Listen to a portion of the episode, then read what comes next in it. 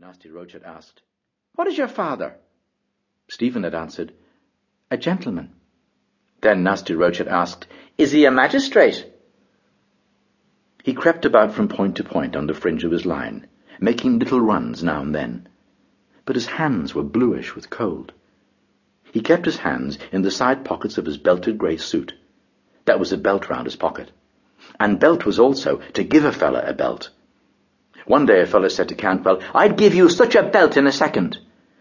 Cantwell had answered, Go and fight your match, give Cecil Thunder a belt, I'd like to see you. He'd give you a toe on the rump for yourself. That was not a nice expression. His mother had told him not to speak with the rough boys in the college. Nice mother. The first day in the hall of the castle, when she had said goodbye, she had put up her veil double to her nose to kiss him, and her nose and eyes were red but he had pretended not to see that she was going to cry. She was a nice mother, but she was not so nice when she cried. And his father had given him two five-shilling pieces for pocket money, and his father had told him if he wanted anything to write home to him, and whatever he did, never to peach on a fellow. Then, at the door of the castle, the rector had shaken hands with his father and mother, his soutane fluttering in the breeze, and the car had driven off with his father and mother on it. They had cried to him from the car, waving their hands. Goodbye, Stephen. Goodbye. Goodbye, Stephen. Goodbye. He was caught in the whirl of a scrimmage, and fearful of the flashing eyes and muddy boots, bent down to look through the legs. The fellows were struggling and groaning, and the legs were rubbing and kicking and stamping. Then Jack Lawton's yellow boots dodged out the ball, and all the other boots and legs ran after. He ran after them a little way, and then stopped. It was useless to run on. Soon they would be going home for the holidays. After supper in the study hall, he would change the number pasted up inside his desk from 77 to 76. A voice cried far out on the playground, All in! Then other voices cried from the lower and third lines, All in, all in! The players closed round him, flushed and muddy, and he went among them, glad to go in. Roddy Kickham held the ball by its greasy lace. A fellow asked him to give it one last, but he walked on without even answering the fellow. Simon Moonan told him not to, because the prefect was looking. The fellow turned to Simon Moonan and said, We all know why you speak.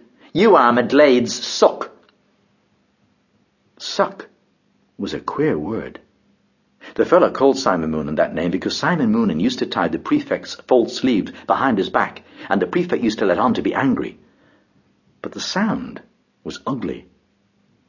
Once he had washed his hands in the lavatory of the Wicklow Hotel, and his father pulled the stopper up by the chain after, and the dirty water went down through the hole in the basin, and when it had all gone down slowly, the hole in the basin had made a sound like that. Suck.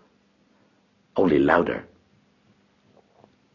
To remember that, and the white look of the lavatory, made him feel cold, and then hot. There were two cocks that you turned, and water came out, cold and hot. He felt cold, and then a little hot. And he could see the names printed on the cocks. That was a very queer thing. And the air in the corridor chilled him too. It was queer and wettish. But soon the gas would be lit, and in burning it made a light noise like a little song. Always the same. And when the fellow stopped talking in the playroom, you could hear it. He sat in a corner of the playroom, pretending to watch a game of dominoes, and once or twice he was able to hear, for an instant, the little song of the gas. The prefect was at the door with some boys, and Simon Moonan was knotting his false sleeves. He was telling them something about Tullabeg. Then he went away from the door and Wells came over to Stephen and said, Tell us, Dedalus, do you kiss your mother before you go to bed? Stephen answered, I do. Wells turned to the other fellows and said, Oh, I say, here's a fellow says he kisses his mother every night before he goes to bed. The other fellows stopped their game and turned round, laughing. Stephen blushed under their eyes and said, I do not. Wells said, Oh, I say, here's a fellow says he doesn't kiss his mother before he goes to bed. They all laughed again. Stephen tried to laugh with them. He felt his whole body hot and confused in a moment. What was the right answer to the question? He had given two, and still...